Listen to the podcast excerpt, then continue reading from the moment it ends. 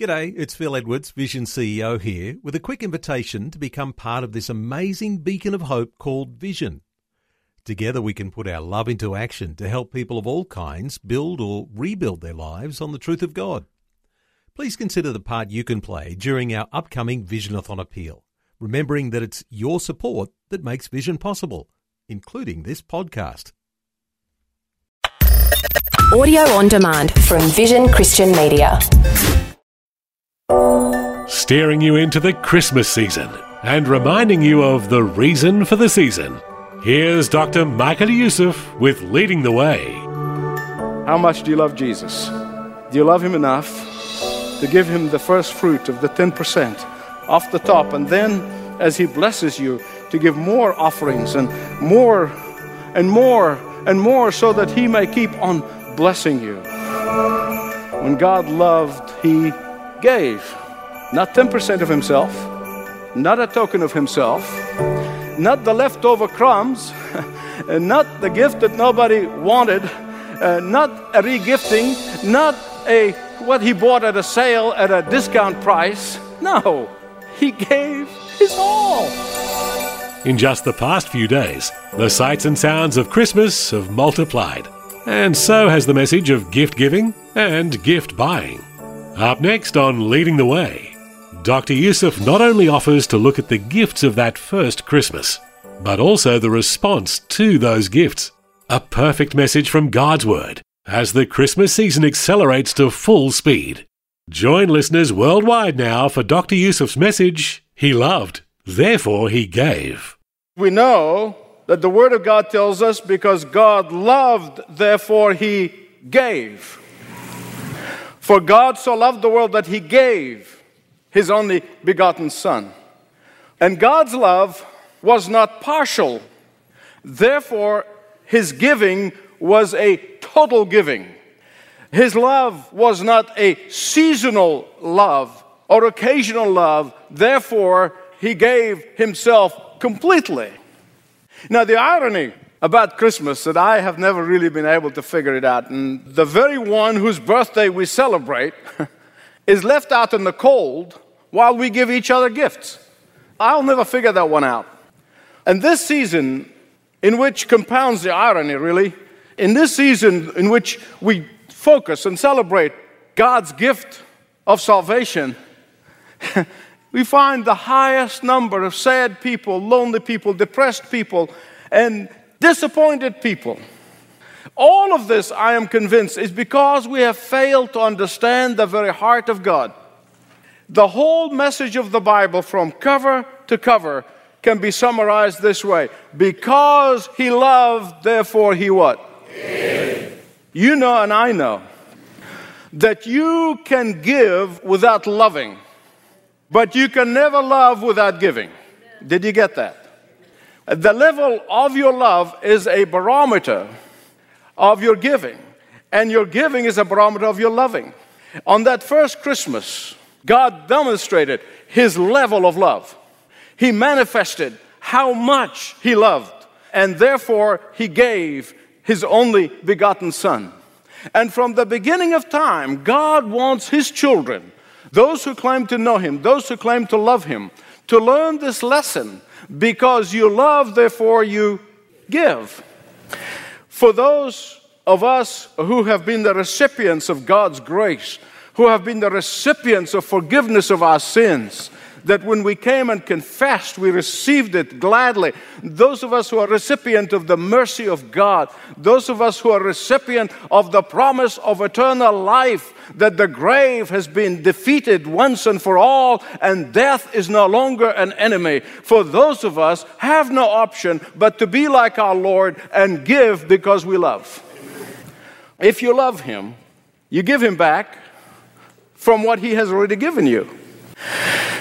Now, there are some people who, as soon as they hear something about giving or hearing the message about tithing or giving 10% of what you have, they immediately said, Oh, Brother Michael, that was the law, but now we live under grace. Now, my standard answer is really very simple.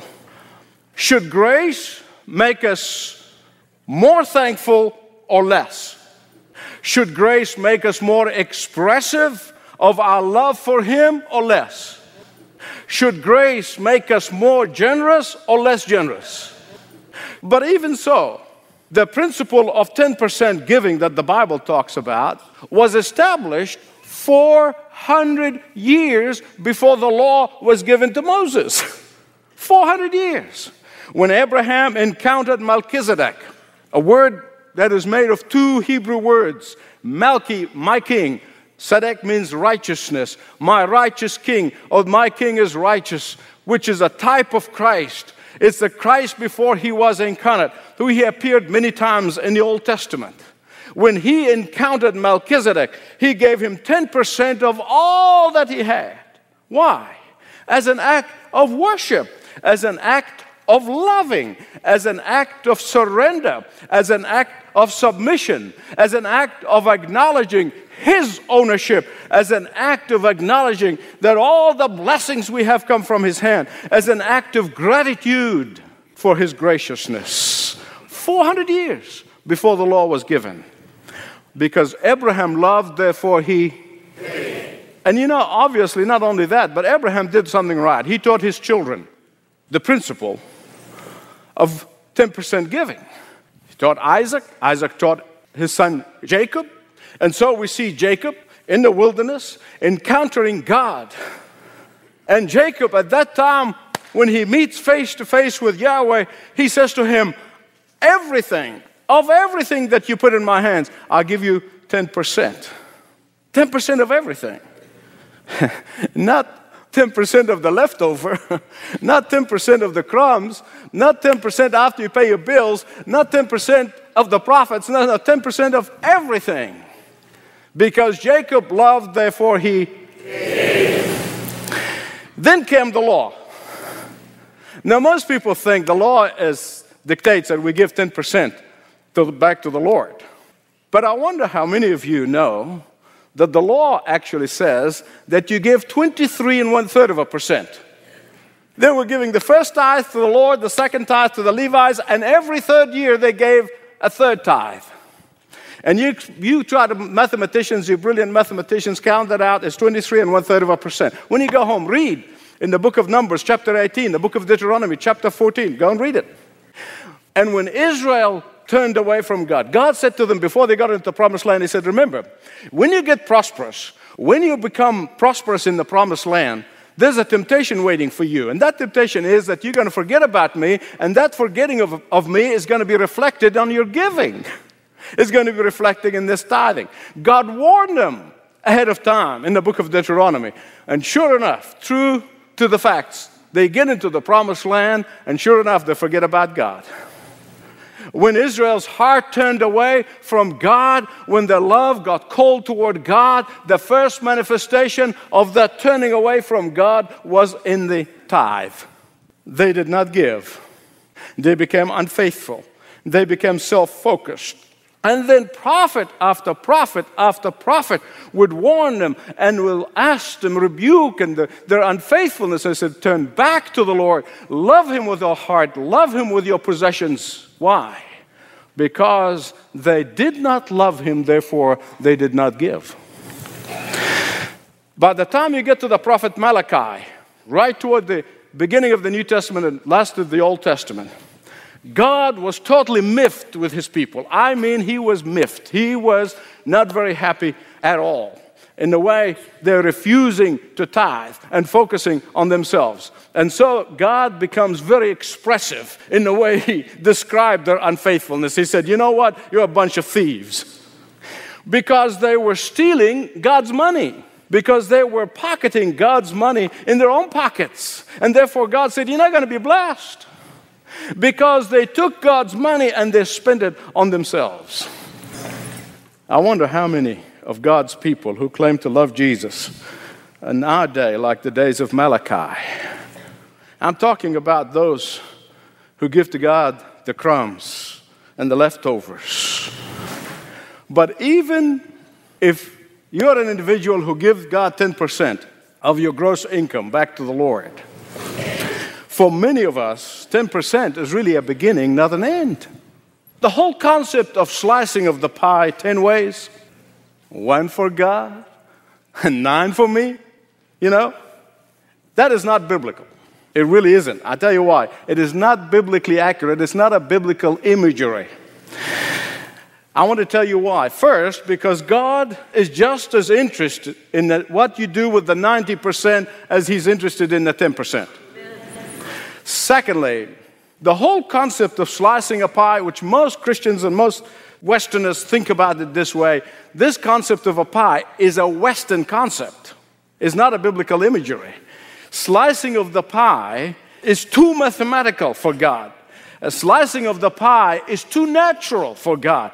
It leaves no room for the supernatural to work in our lives. It leaves no room for the life of faith and seeing God doing things that are supernatural or beyond the natural realm.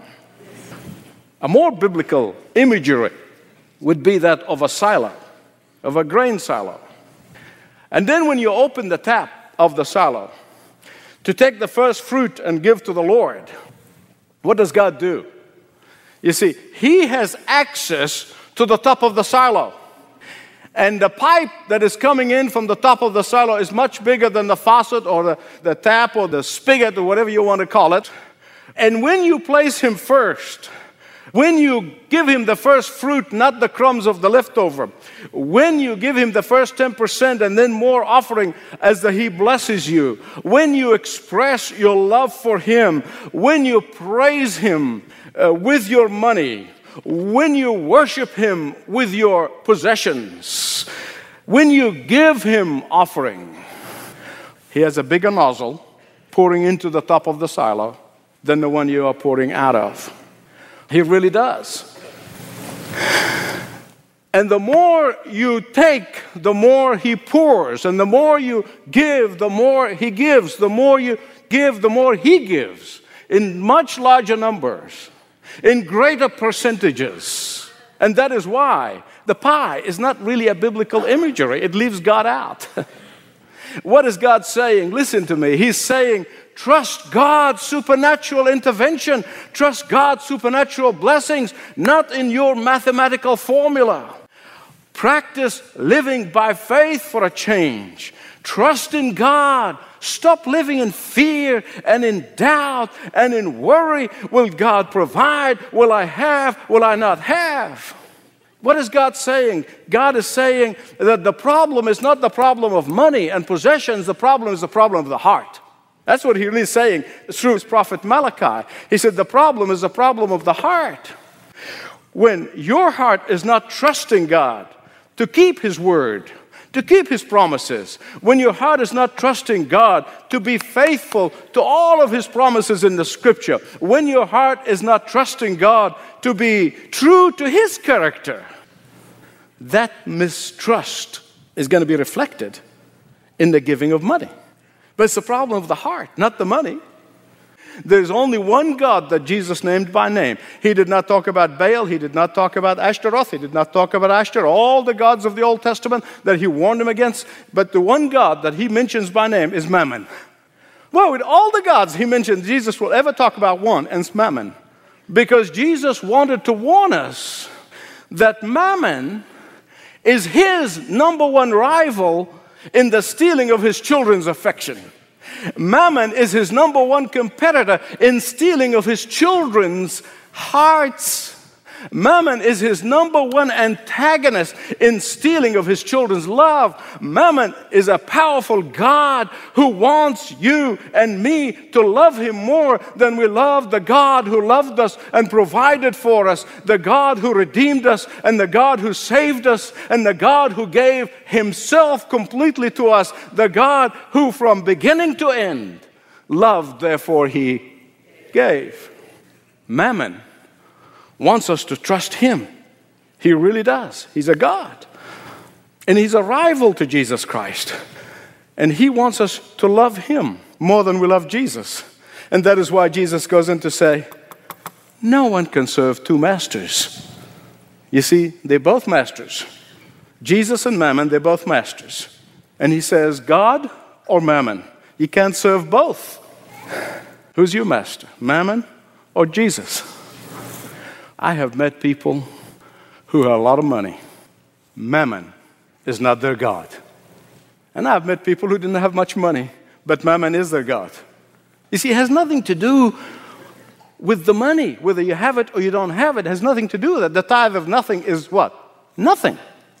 So the issue is not money. The issue is who's the master. I asked Jonathan, my son, to give me permission to tell you this because it really it just illustrates what I'm trying to tell you. We've all fallen the temptation of a child in thinking that we are the owners, that everything we have, we worked hard for, it's all ours, it belongs to us, and we make the decisions, and we deserve it. When Johnny was about six or seven, I can't remember, he used to love French fries. And so whenever we drive in the car, you know, we go want to get French fries, I'll go and get him French fries. Invariably, I would try to take one. My goodness, you think I'm committing a murder. the biggest crime. Ah, oh, it's mine. Go and get your own. This is mine. And I was sitting there thinking, wait a minute, son. I bought you this. it's mine. I can cover you with French fries if I want to. I can get half a dozen French. I don't eat fried food, but I just, I mean, you know, I couldn't. I just took one. And that's how so many of us in our immaturity think and behave toward God. It's mine.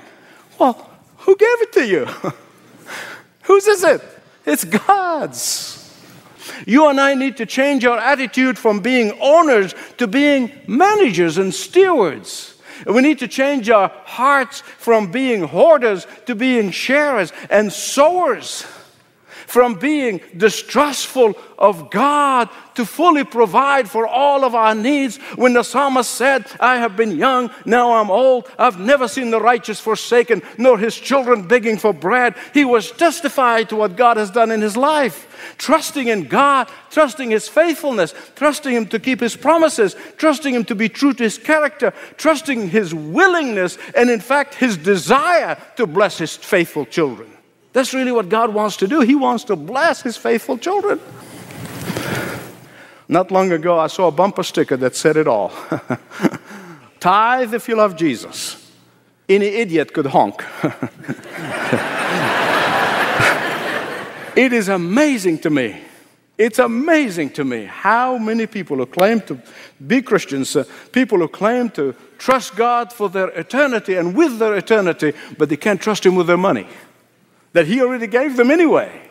Listen, you can sing until you're blue in the face. I love you, Lord. I love you, Lord. But if you are keeping the tithe, the money, the Lord's money in your pocket, the Bible is saying you are unfaithful. How much do you love Jesus? Do you love Him enough to give Him the first fruit of the 10% off the top? And then, as He blesses you, to give more offerings and more and more and more so that He may keep on blessing you. When God loved, He gave.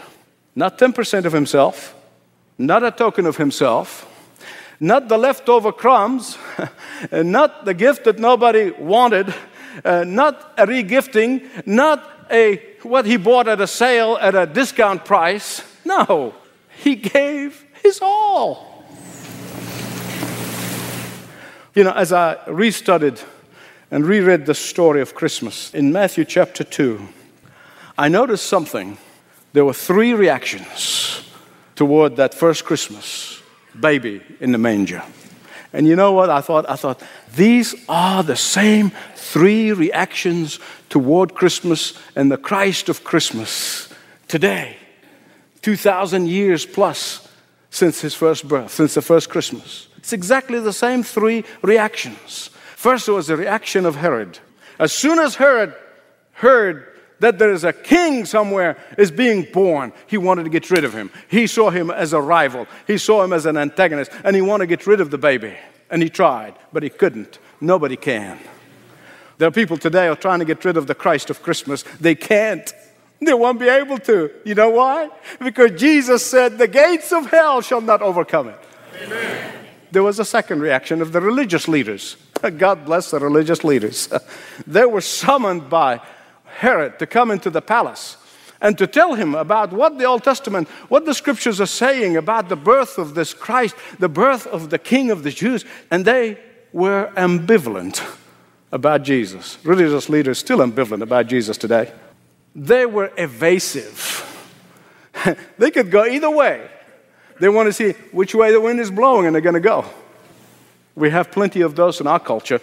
Then there was the third reaction, and it's the reaction of the Magi, these Persian astronomers who, as soon as they saw a star in the heavens, they knew that the King of the heavens, that the Creator of the heavens is born. And they came long way, difficult way to worship Jesus. Oh, they did not come to worship him with some empty words. Uh, they did not come to worship him with empty hands. They did not come to worship him with faint praise. They did not come to worship him with some ritualistic religious activities. No, they came to worship him with very expensive gifts. Somebody speculates that probably those are the gifts they sold in order to finance their trip to Egypt. Remember, for two years they had to escape from Herod's anger and wrath because they came and they gave. Do you know why? Because right worship is only based on right giving. Right worship is only based on right giving. They loved, therefore they, out of adoring hearts, they gave. Gold, which represents his sovereign power over their lives. Frankincense, very expensive stuff that uh, they gave in order to declare his intercessory, priestly power and place in interceding with God the Father, and myrrh, which is to declare that the God of very God became man of very man, so that he may take the curse of sin upon himself on the cross of Calvary to redeem everyone who would turn to him and believe in him. They loved, therefore, they. How much you love Jesus, how much you trust him. For those who know Jesus and met God out of mammon, in their life and serving mammon, you can turn to Him. Say, God, I want to trust you. I want to live the life of faith. I'm tired of life of sight. I don't want pies. I want silos. You're listening to Leading the Way with Dr. Michael Youssef and his message, He loved, therefore He gave. If you'd like to find out more about the real Christmas, visit ltw.org slash Jesus. There are enlightening FAQs there, along with a form to connect with a Leading the Way pastor. ltw.org slash Jesus. The Lord Jesus Christ, the greatest preacher that ever lived, decided to teach by a story, by a riddle, by an illustration. Why? Because a story can help to bring a theory into practice. A story helps us to understand an abstract idea and put it into real life. A story helps us to illustrate a destined thought and make it practical. And that is why he taught with a story. Well, do plan to listen to the next episodes when Dr. Youssef once again passionately proclaims uncompromising truth on Leading the Way. Thanks for taking time to listen to this audio on demand from Vision Christian Media. To find out more about us, go to vision.org.au.